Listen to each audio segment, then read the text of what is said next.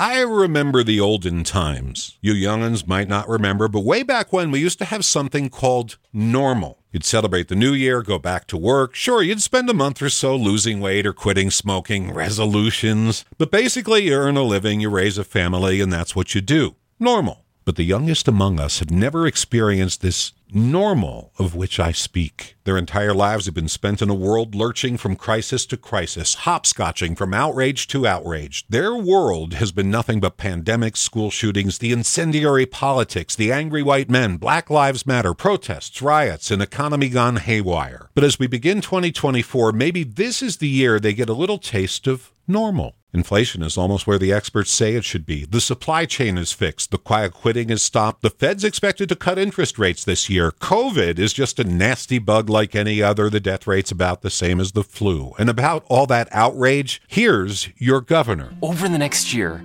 I'm hoping we can work together to do better. Democrats and Republicans, liberals, conservatives, and everything in between. Nothing is less American than hating our fellow Americans. Maybe this is the year we chill out and instead put one foot in front of the other and live our day to day lives like they did in the olden times. You know, 2014. All we have to do is ease up on the endless fury, be good examples to our kids, and you want to wash your hands for 30 seconds. Maybe then we get a normal 2024. Jeff Kaplan's Minute of News, only on KSL News Radio.